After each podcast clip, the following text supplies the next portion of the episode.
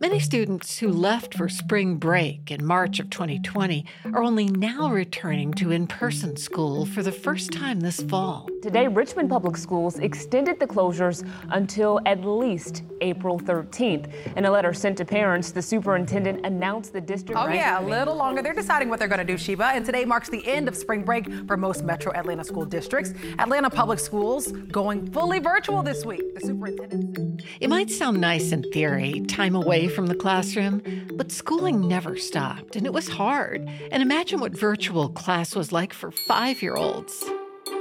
Guys, what happened? She left the meeting. Yeah, she left the meeting. it, it kicked her out the internet. Yeah. You guys see me? Uh-huh. Um, all of you guys, I I see that there's a little record sign at the top of the screen. kind of cute, kind of a nightmare.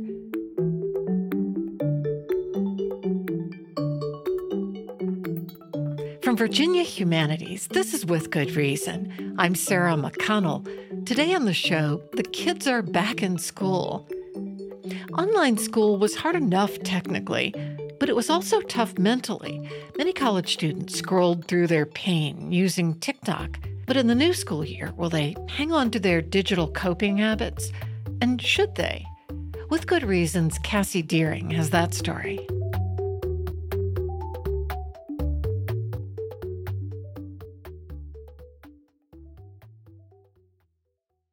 For college student Faith Deering, the biggest pitfall of online school was not having a chair. Imagine a square cubed ottoman and then um, the floor and me, and that's it. Faith, who, full disclosure, is my sister, is a student at Ole Miss. In spring 2020, Ole Miss went virtual, which meant Faith was taking classes from her bedroom floor. After about the second hour of me, you know, constantly being on my computer, it hits me, oh, wait, I haven't gotten up and used my legs in two hours. Let's get up. And then when I try to get up, I hear my knees crack. And when I get up, it's like, oof, that hurt. Location matters if you're doing online school.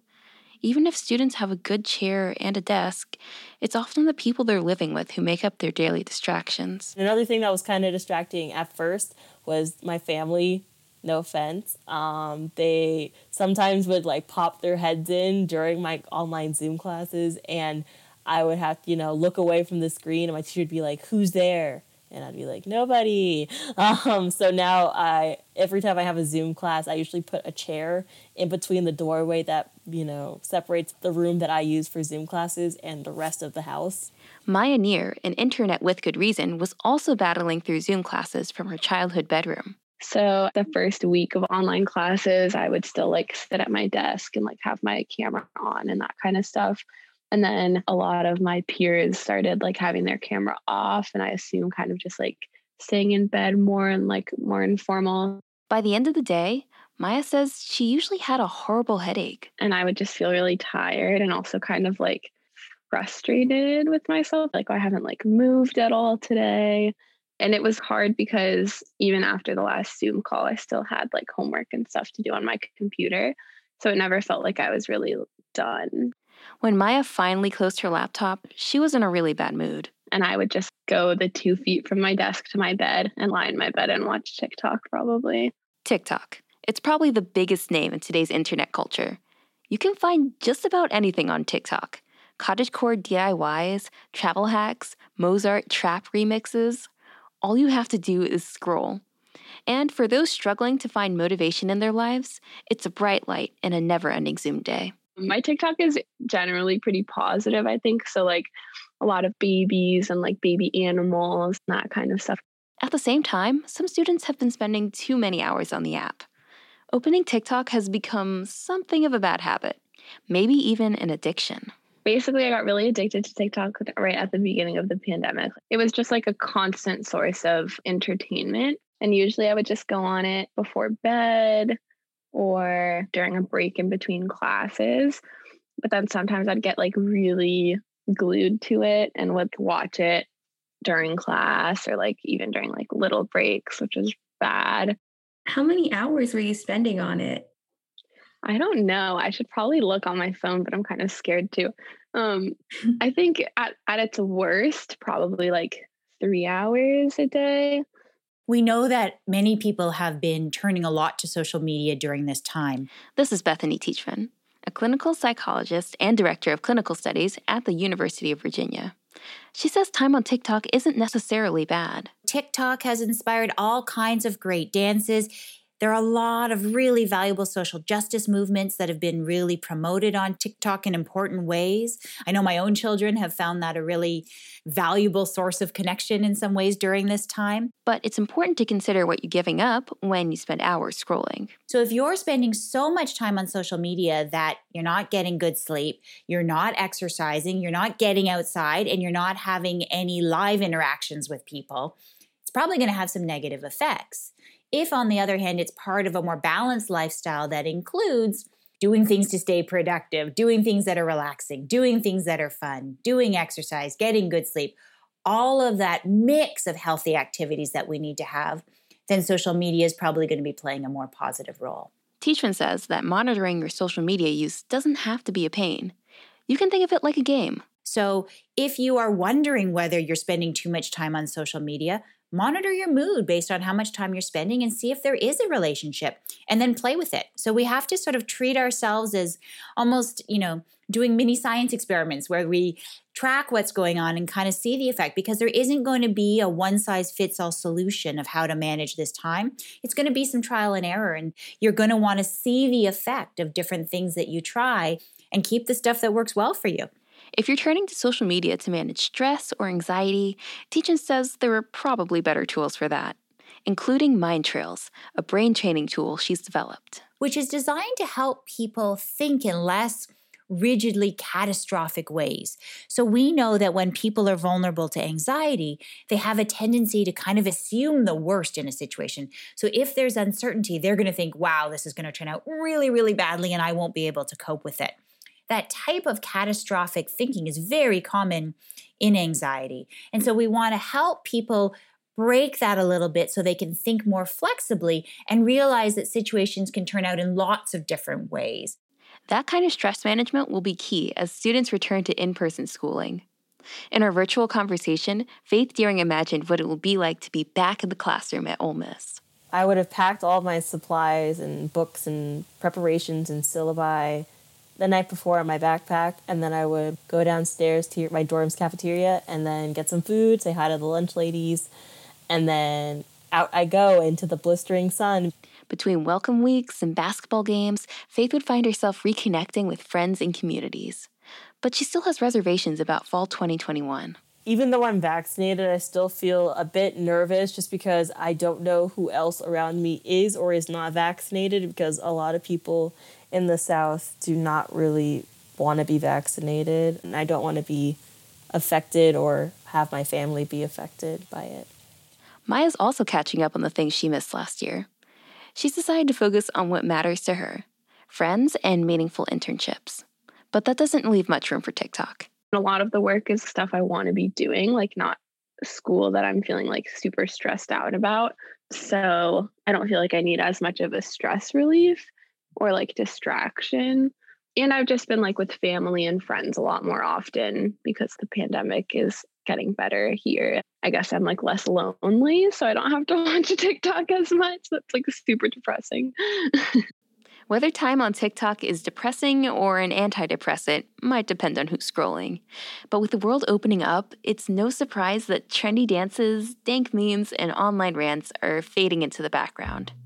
That's okay, just as long as there's always a place for cute animal videos. For With Good Reason, I'm Cassie Deering.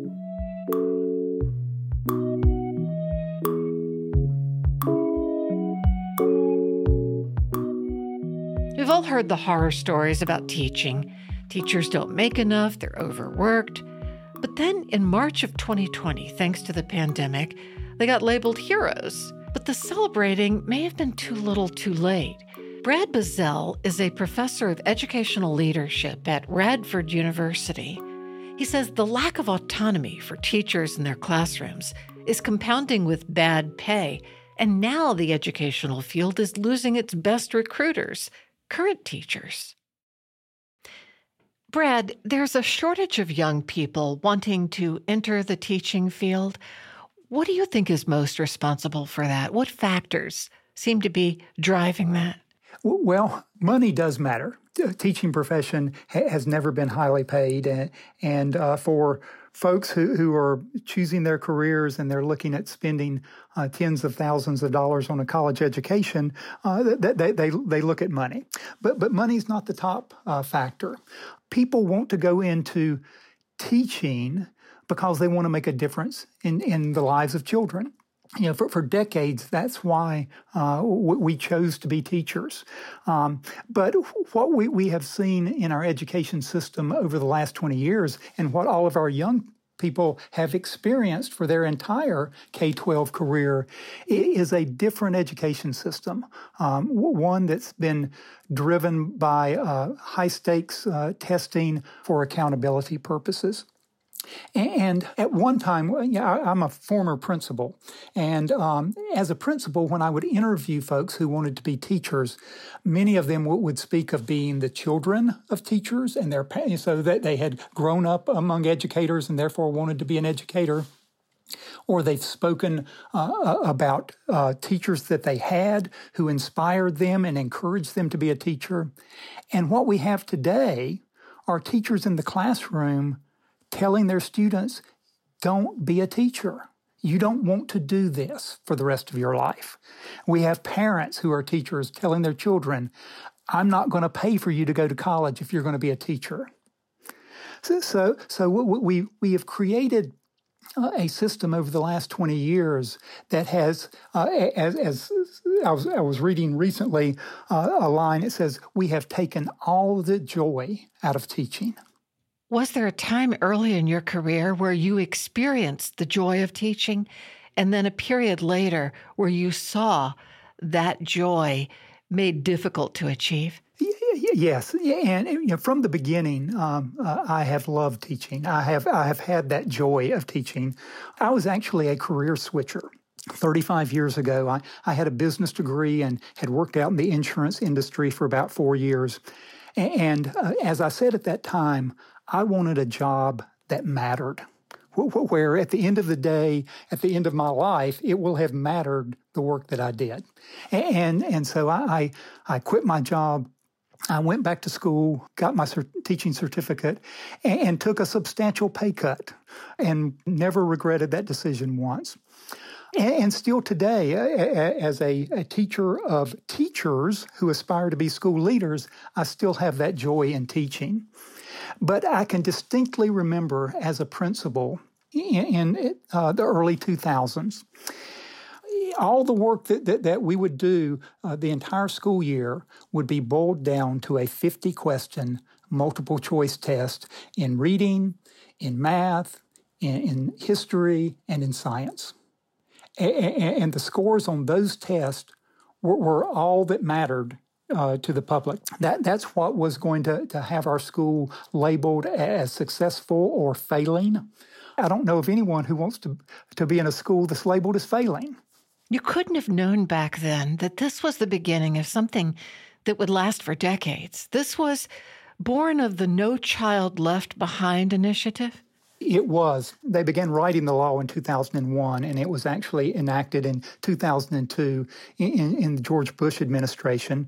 There, there were many of us, uh, and myself included, who, who, looked at the law as it was written and, and said, there's no way this will last. This will be gone two, three years max, and, and it will be over with. But what happened is it didn't go away. And the next administration, the first Obama administration, kind of doubled down on that, that same idea of, of high stakes testing uh, as being the driver for school improvement.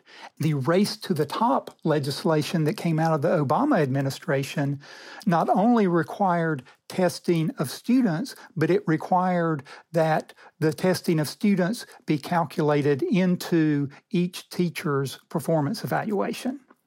Uh, so, so as if the teachers didn't have enough stress to begin with, we, we, we added that additional piece on. Help me understand why we were so motivated to leave no child behind. I mean, that does sound like a good idea. What had driven this? It's a great idea. Who, who wants to leave a child behind? I don't know a single person who wants to leave a child behind, but I certainly don't know a single uh, educator in our public schools who wants to leave children behind. But we, we have to really go back to 1983 as the genesis uh, of a lot of this. Uh, a report was released called A Nation at Risk. And, and in that report, that it was a, an indictment uh, of our public school system. The primary basis for that indictment was the United States standing on international test scores. But what most people didn't understand at that time and still don't understand today is in the United States, we are one of the few education systems in the world that educates every single child. We, we, we turn no child away. We, we, we bring them all into our public schools. And accordingly, we test all of our children. The countries um, that, that we were uh, losing to in, in, those international tests were, were, countries that only educated their top students, and they, accordingly, they only tested their top students. So, so we had all of our students competing against a, a small top tier of students from other countries. Conversely, however, there have been moment after moment in the intervening years where, like, why Johnny can't read, or concerns about are we warehousing public school students, or a mind is a terrible thing to waste, right? This idea that some students were languishing in classes, that it wasn't about the race to the top so much as who are we leaving behind? What solution might we have come up with that would be less stressful on teachers, but still bring everybody along? So, uh, since, since I've thrown rocks at No Child Left Behind, I, I, will also make a positive statement about it. What you're talking about right now is the one thing that No Child Left Behind really brought to the forefront that was important. Right. Um, prior to No Child Left Behind, the states who, who were doing uh, using high stakes tests for accountability generally asked uh, schools for their total student population to reach a certain pass rate, but they only looked at the total student population. What No Child Left Behind said is yes, you must look at your total school population, but you must also look at the different demographic groups in your school separately. And when we did that, it, it, really shined the light on the fact that we are not serving groups of students well. Uh, we're not uh, serving our students of color well. We're not serving our students who with um, English uh, not as their native language. We're not serving students with disabilities well.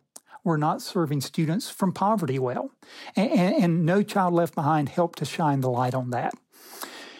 And while that's generated a lot of conversation, what hasn't happened is any closing of the of the gap. Uh, we're we're not getting better by the measures we use by these high stakes tests. We're not getting better uh, at serving those students that, that we identified as not being served well. Do you think we can be better?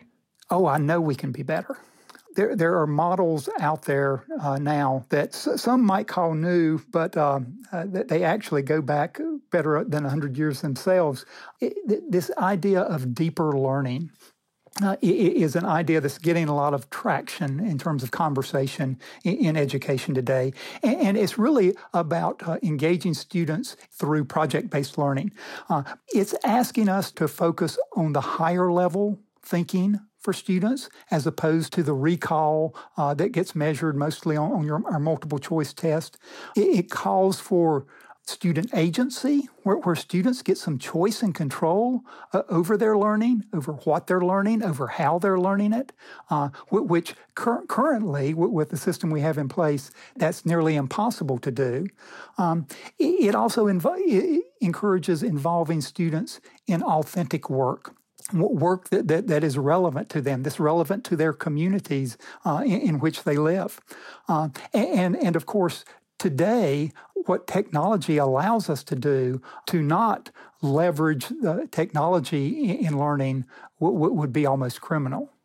if someone made the argument, I'm sorry teachers are feeling so constrained from their more creative and loving impulses in the classroom, but this is very important stuff. We really need them to be hitting that bar of getting every child in the classroom up to speed on these standards of learning that each state has come up with as necessary to sort of demonstrating uniform accomplishment on the part of students. You would say what?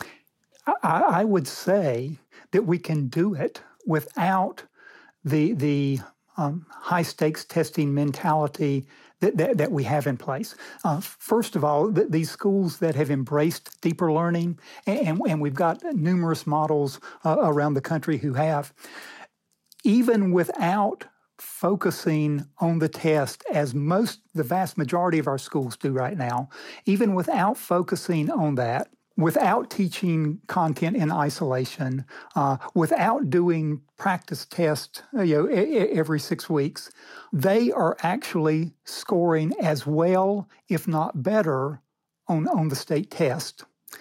The problem is that we have so few of, the, uh, of these schools around. Um, there is uh, a network of schools called the New Tech Network. But, but uh, there, there's only about 120,000 students uh, across the country who are in new tech network schools, where, where we've got 50 million students in, our schools around the country.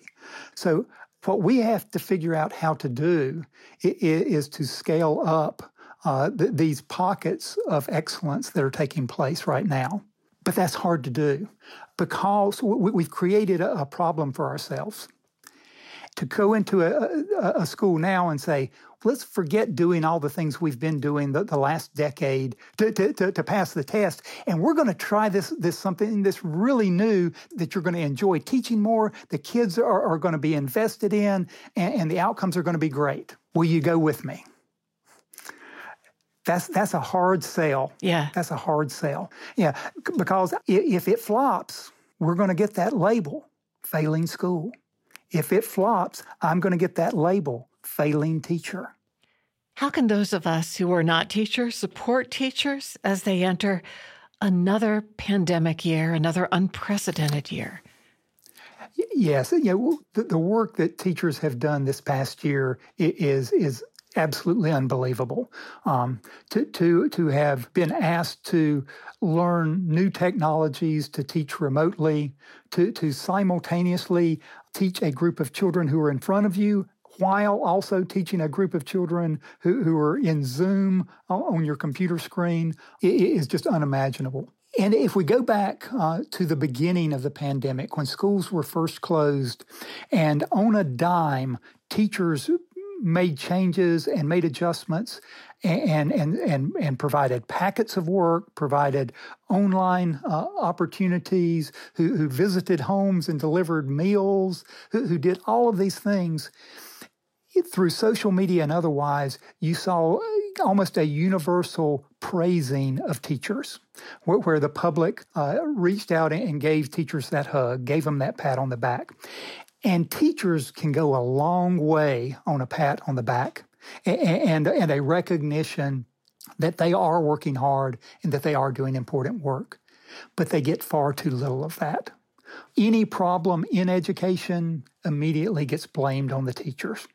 The, the, the, the, stress of high stakes testing on families and children, it gets blamed on teachers, and teachers have nothing to do with that decision. Yeah, yeah th- th- these are decisions actually that are not even made by educators. These are decisions made by state and federal legislation. Um, so, so, reaching out to teachers and, and saying, I, I see what you're doing and I appreciate it. I know you're you're putting in extra effort. I know you're you're uh, reaching into your own pocket to buy school supplies for your kids. I, I know you're working uh, Saturday and Sunday to be ready to teach next week. Uh, that would go a long way into helping teachers feel more satisfied with their work. Do you also think that, ironically, with the pandemic and the loss of high stakes testing in that first year of schools being closed down, that perhaps the system is changing, that we are reducing the need for high stakes testing as a consequence of how the pandemic is changing schooling? I'm not sure what all states did, but in Virginia, when we closed schools in March uh, of 2020, we did not administer the test that spring. But throughout last year, when schools were open and closed and open again and remote and hybrid, we still tested our students in the spring. We went right back to testing. And in fact, for this year, we're adding in an additional test. We're going to start doing fall testing in reading and math in addition to spring testing. If you had one final appeal to lawmakers on both sides of the aisle in all sta- in all states who have some control over this and at the national level, what would you ask them to consider? What is the purpose of our education system? When we look at profiles of a graduate, when we look at school mission statements, we see the language there. We know what people want out of schools, but that's not the schools. We don't have schools designed to do that. Most states in the country now have what's called a profile of a graduate, where they uh, kind of lay out here's what a student should look like when they leave our schools. And they're all lofty, wonderful ideals. We focus on what's called the five C's critical thinking, creative thinking, communication, collaboration, and civic mindedness. All of those are great things. That's what we say we, we want our students to, to have when they leave, but we don't measure that.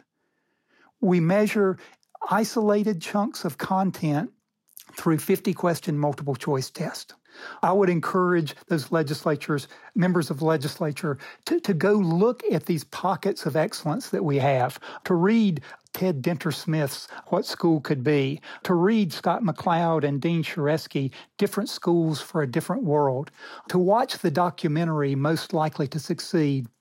And we can see examples of excellence that inspires, most of all, students to excellence, but also inspires educators to bring their students to such excellence. Well, Brad Bizzell, this has been an uplifting conversation. Thank you for talking with me and with good reason. Thank you, Sarah. It was a pleasure to be here.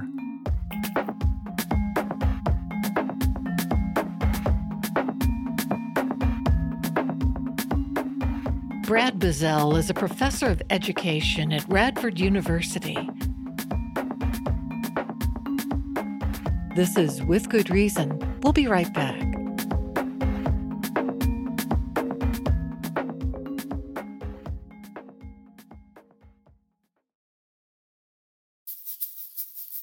Welcome back. This is With Good Reason.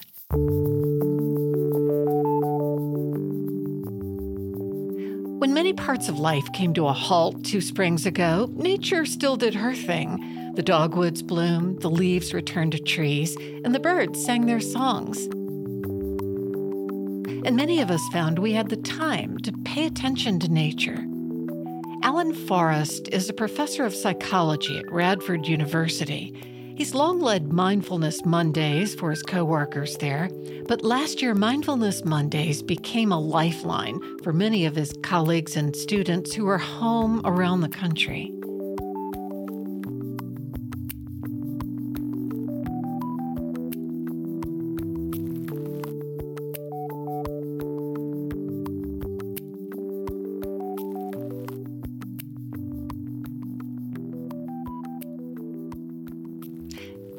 On that Monday that you and your students first were separated due to COVID, you'd been doing something you call Mindfulness Mondays for faculty and staff for years before the pandemic hit. Tell me what those were and what they were like. Yeah, so basically what that's like, it's a drop-in session. It's 30 minutes from 12 to 12:30 and it's open to all faculty and staff at the university. So where would you do it? Well, when the weather is nice, everyone loves doing it outside, uh, in the fresh air and the sun, and um, being able to breathe outside of a building.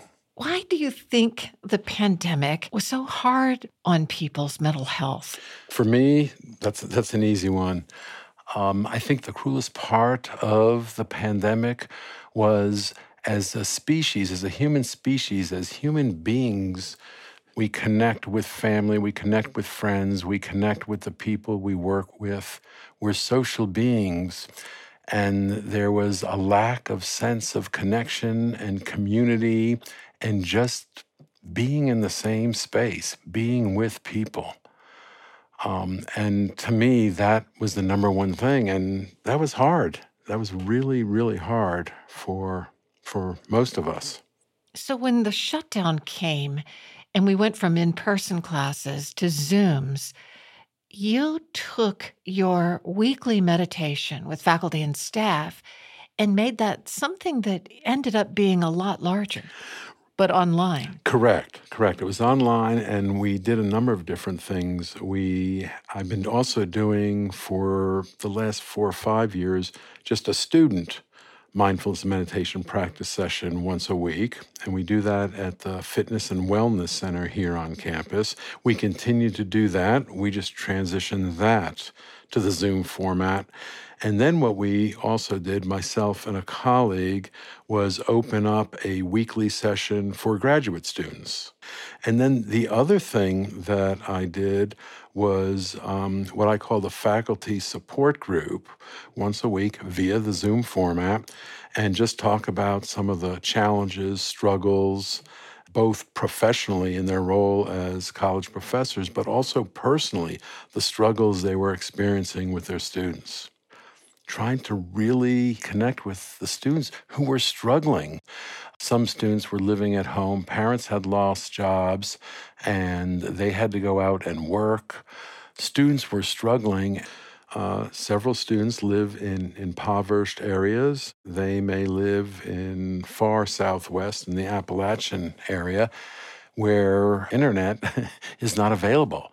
Just attending class via Zoom, they couldn't do it from their house.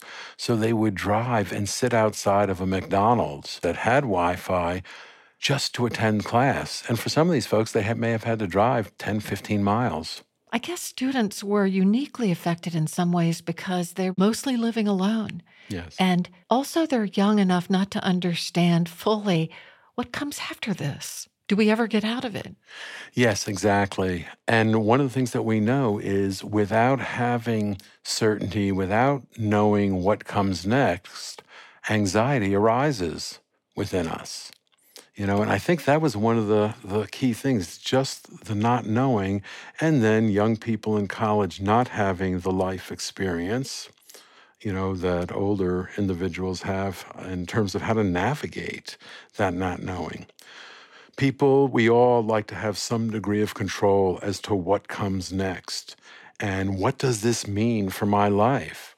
You know, I think about, you know, students who were seniors and, uh, you know, finishing up a four year college experience, and they're looking ahead as to what comes next for them in terms of going on to graduate school for those that choose to do that, or others that are securing uh, a job, uh, employment, or embarking on a career. Why were young people, not all of them, but a few especially, hard hit by the shutdown? Was it that they were alone and isolated? Yeah, I think that was a, that's a part of it. We are very social beings, particularly young people where their peer group is so important, not only their families but also being with their friends and just having too much alone time. Uh, alone time is a good thing, and certainly when we're engaged in a mindfulness meditation practice, we're just allowing ourselves to be with ourselves. But um, maybe just a little too much time alone and not engage in all the social activities, particularly on a college campus, that college students do. You said a lot of us were in lockdown with our pets, our beloved pets. Right. And actually, that was a great thing that we should cling to them because they are so healing. Yeah, yeah. Um, I have a dog and two cats, and I always consider them as my in home mindfulness meditation teachers. Because if you think about it, and we'll just look at, at uh, our, our, our four legged canine friends, um, they're always in the moment. They live in the moment. Um, they're non judgmental, they go with the flow, they accept things as they are. If I'm having a bad hair day or if um, I, my, my, my clothes don't match or whatever, it's totally irrelevant. They accept me for the person who I am. And that's one of the things that these practices can do can help us accept ourselves just the way we are for who we are and in doing so then radiate that outwards to then accept others for the wonderful beautiful creative and oftentimes different individuals that they are did you yourself have any particularly bad days during the pandemic? Yeah, I have some elderly parents, and they're living in a retirement community, and those areas were hard hit. I was very concerned about them. I was concerned about my students. Um, some of them uh, live in uh, family situations or living situations that may not be ideal, and they were kind of locked down with them. Um, you know, there were some tough times where I, just because I practice mindfulness meditation, it doesn't mean that I don't get stressed out as right. well. And uh, there was so much uncertainty and not knowing in my lives, and information changed from one moment to the next.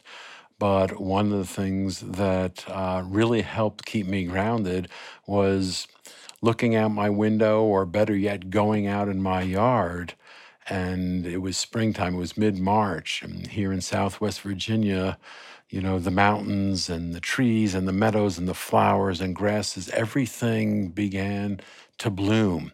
When all facets of our lives, all domains of our lives were impacted by the pandemic, you know, nature was still doing her thing and spring came, and the dogwoods bloomed, and the daffodils came up, and the grass turned green, and leaves came out on the trees. And I found that to be a very comforting thing because that was normal when just about every other part of my life seemed to be changed in some way.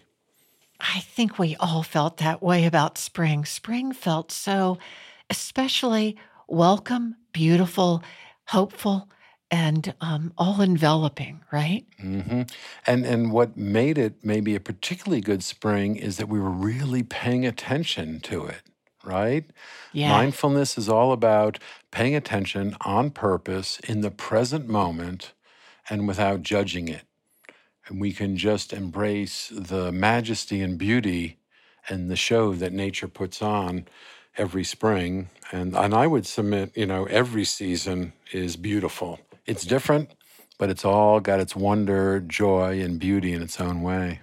Do you actually teach a course on mindfulness at Radford? Yes, we have an undergraduate course as well as a graduate level course in uh, my program, which is a counselor education program. And I think for young people, whether they know it or not, there's a thirst or hunger for having periods of silence and stillness in their lives. All of our lives, but particularly college students' lives, are very uh, hurried, harried, busy. They're always moving, doing, and going. And we live in this overstimulated world, and with our devices, there's always things happening. And they really like the notion of being what we call unplugged for a little while and just allow themselves to sit and to be present with whatever is arising for them. Do you think we should be giving them this experience earlier in their undergraduate education? Yeah, one of the things that many of the students say, and oftentimes they take the intro to uh, mindfulness meditation course, which, which has no prerequisites, but they take it in their last semester in college because they've fulfilled all their required courses. And one of the comments that I hear over and over again is I wish I had taken this course when I was a freshman. Because in it, I've learned how to more skillfully manage how I respond rather than react to events. And it also allows them a little oasis of inner peace and calm in their lives. And they've learned how to do that. I can't imagine a I can't imagine a greater gift, right? Yeah, exactly. It's it's a life skill that um, I think they can carry with them. In fact, one of our students uh, a few years ago, she was going on an interview for grad school, and so we still had a month left in the course. And she went on the interview and came back, and she was so excited because she said, You know, I was really nervous before I was getting interviewed, but I just sat in the waiting room before going in. There were two people that were going to talk to me. I just closed my eyes and brought my focus to my breath, and it really calmed me down so that when I went in there, I could be very attentive and responsive to the questions that they were asking. So she utilized in the moment what she had learned in that class. And so it was very gratifying to me as a meditation teacher to hear her say that and use it because these skills that we're teaching them are not to just sit uh, by themselves in their rooms um, in, in formal meditation, but to bring these practices into their everyday life. Yeah. Well, Alan Forrest, thank you for sharing your insights with me and with good reason. Well, thank you very much. It was a pleasure sharing sharing these practices with you today.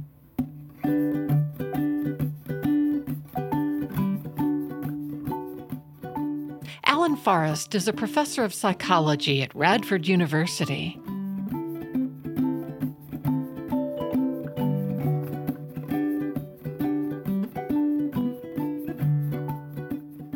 Last year, millions of American students left the classroom to prevent the spread of a virus. Some didn't return for nearly two years. There's really no precedent for that. And young adults returning to classrooms now are feeling, well, a lot. My next guest is Robert McNabb, a professor of economics at Old Dominion University.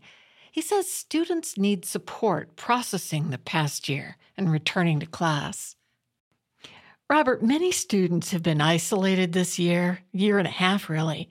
What do you think is the most urgent mental health need for students returning to classrooms in the fall? So, right now, if we're standing here in August and we're thinking about students who are just going back to class in some states or or looking forward to going back in the class, the worst thing we can do is to bring them back, have an outbreak, and then send them back to remote learning. That disruption, that uncertainty has an unestimable toll. We just don't know how bad the toll of mental health is. And it creates untold t- costs now and into the future. How have your own children responded to masking in the classroom? Do they hate it or do, are they resigned to it? Well, my experience with my kids has been a non issue. It has been, we got to wear a mask, but we get to go to school. It's not a big deal. What did you notice during the year and a half we were in sort of shutdown mode in your own children? How old are they, and what stressors did you see them going through? Well, I have a, an adult now. He just graduated from high school. And I have uh, two teenagers, one that is in high school and one that is in middle school. What I noticed is all three entered into the pandemic in relatively good academic standing. We had issues, but those issues were did you complete your homework on time or spend more time on video games than we asked you to? When we transitioned to remote schooling, that structure was ripped away from us. That ability to say, okay, your day begins at seven, you get on the bus, you go to school, you come home, you do all your homework, and then your time is yours. And this was just not us. We, in talking with other parents, we saw this time and time again. Even relatively high performing students tended to struggle at times. And if your child had a learning disability or was already behind academically, the pandemic just compounded the problem. So bad as it was for your family, your children, there are other children also experiencing much deeper mental health crises. Can you talk about what seems to have caused those stressors that has led to the crises for these others? Yes. One thing I have to say from my personal experience is that I have been extremely fortunate. The worst problem we encountered was that our kids would not turn in work at time. We would figure it out and then spend a week catching back up. We did not have a child who exhibited symptoms of anxiety or significant depression. And you didn't lose your job or life. Right. Yeah, my life was fairly stable. For families that experienced a COVID shock, that is, somebody in the family was infected or hospitalized or unfortunately died, or an economic shock, they lost their job, their hours were reduced, or just the combination of those two. The kids no longer had that structured environment of the school, which provided a modicum of safety. That disappeared. They were home. They saw the stress. They saw the public health toll. They saw relatives getting sick. They never had an opportunity to move out of that environment. What about mental health resources? Even before the pandemic, I had a friend whose young nephew was spiraling into drugs in bad circumstances. His mother was desperate to get him into treatment before it went even farther, but there was nothing available. Appointments were months away, and her problem was immediate. Is that common even in the better times pre pandemic? Prior to the pandemic in Virginia, we already were facing a mental health crisis. We were obviously underfunding mental health for, for youth and adults. Uh, if you think about the current discussions about the rise in homelessness in the United States, the evidence time and time again comes back to many of the homeless who are long term homeless have persistent mental health and substance abuse disorders. And those two are interdependent. And we have to ask ourselves when do we start thinking about mental health disorders like we think about cholesterol or cancer or breaking a leg, right? It's not like, oh, you have a bone sticking out of your leg. We know you, we should call an ambulance. And so we don't resource it accordingly. Now, 18 or so months into a pandemic, we have to ask ourselves what's happened to access to those mental health resources for children and youth. Right. And their primary access point where they can get referred to services in many cases is through the school system. But now they're looking at the school system through a screen.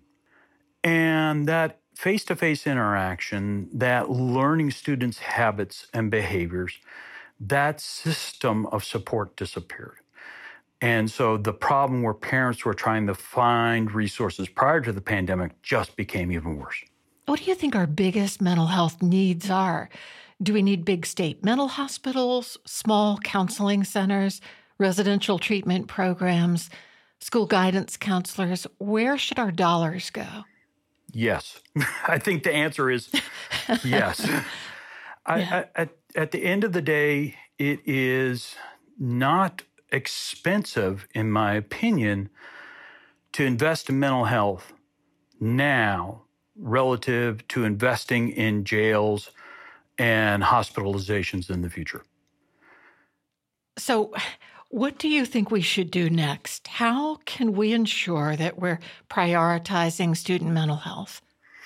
We know the federal government has provided extra funds to states through the COVID relief packages to be used uh, fairly broadly at the state's discretion. In Virginia, we're seeing increased investments in mental health resources. Up to $500 million has been proposed. If that passes, that would be a very significant investment, but it's one time money.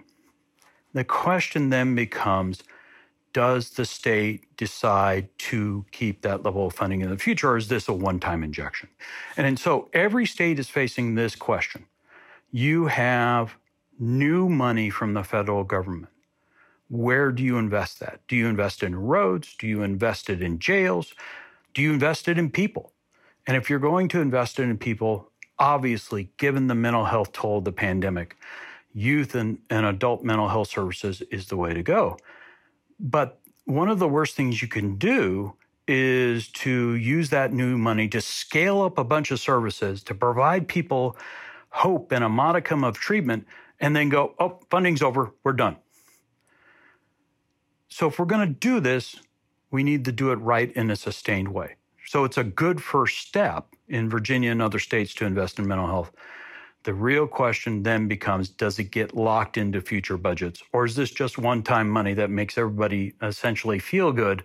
And then in two years, we applaud ourselves from having to address the problem and move on when we haven't addressed the problem in the long term at all.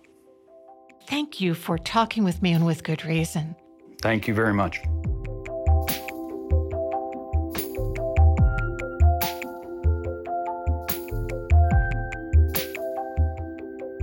Robert McNabb is a professor of economics at Old Dominion University.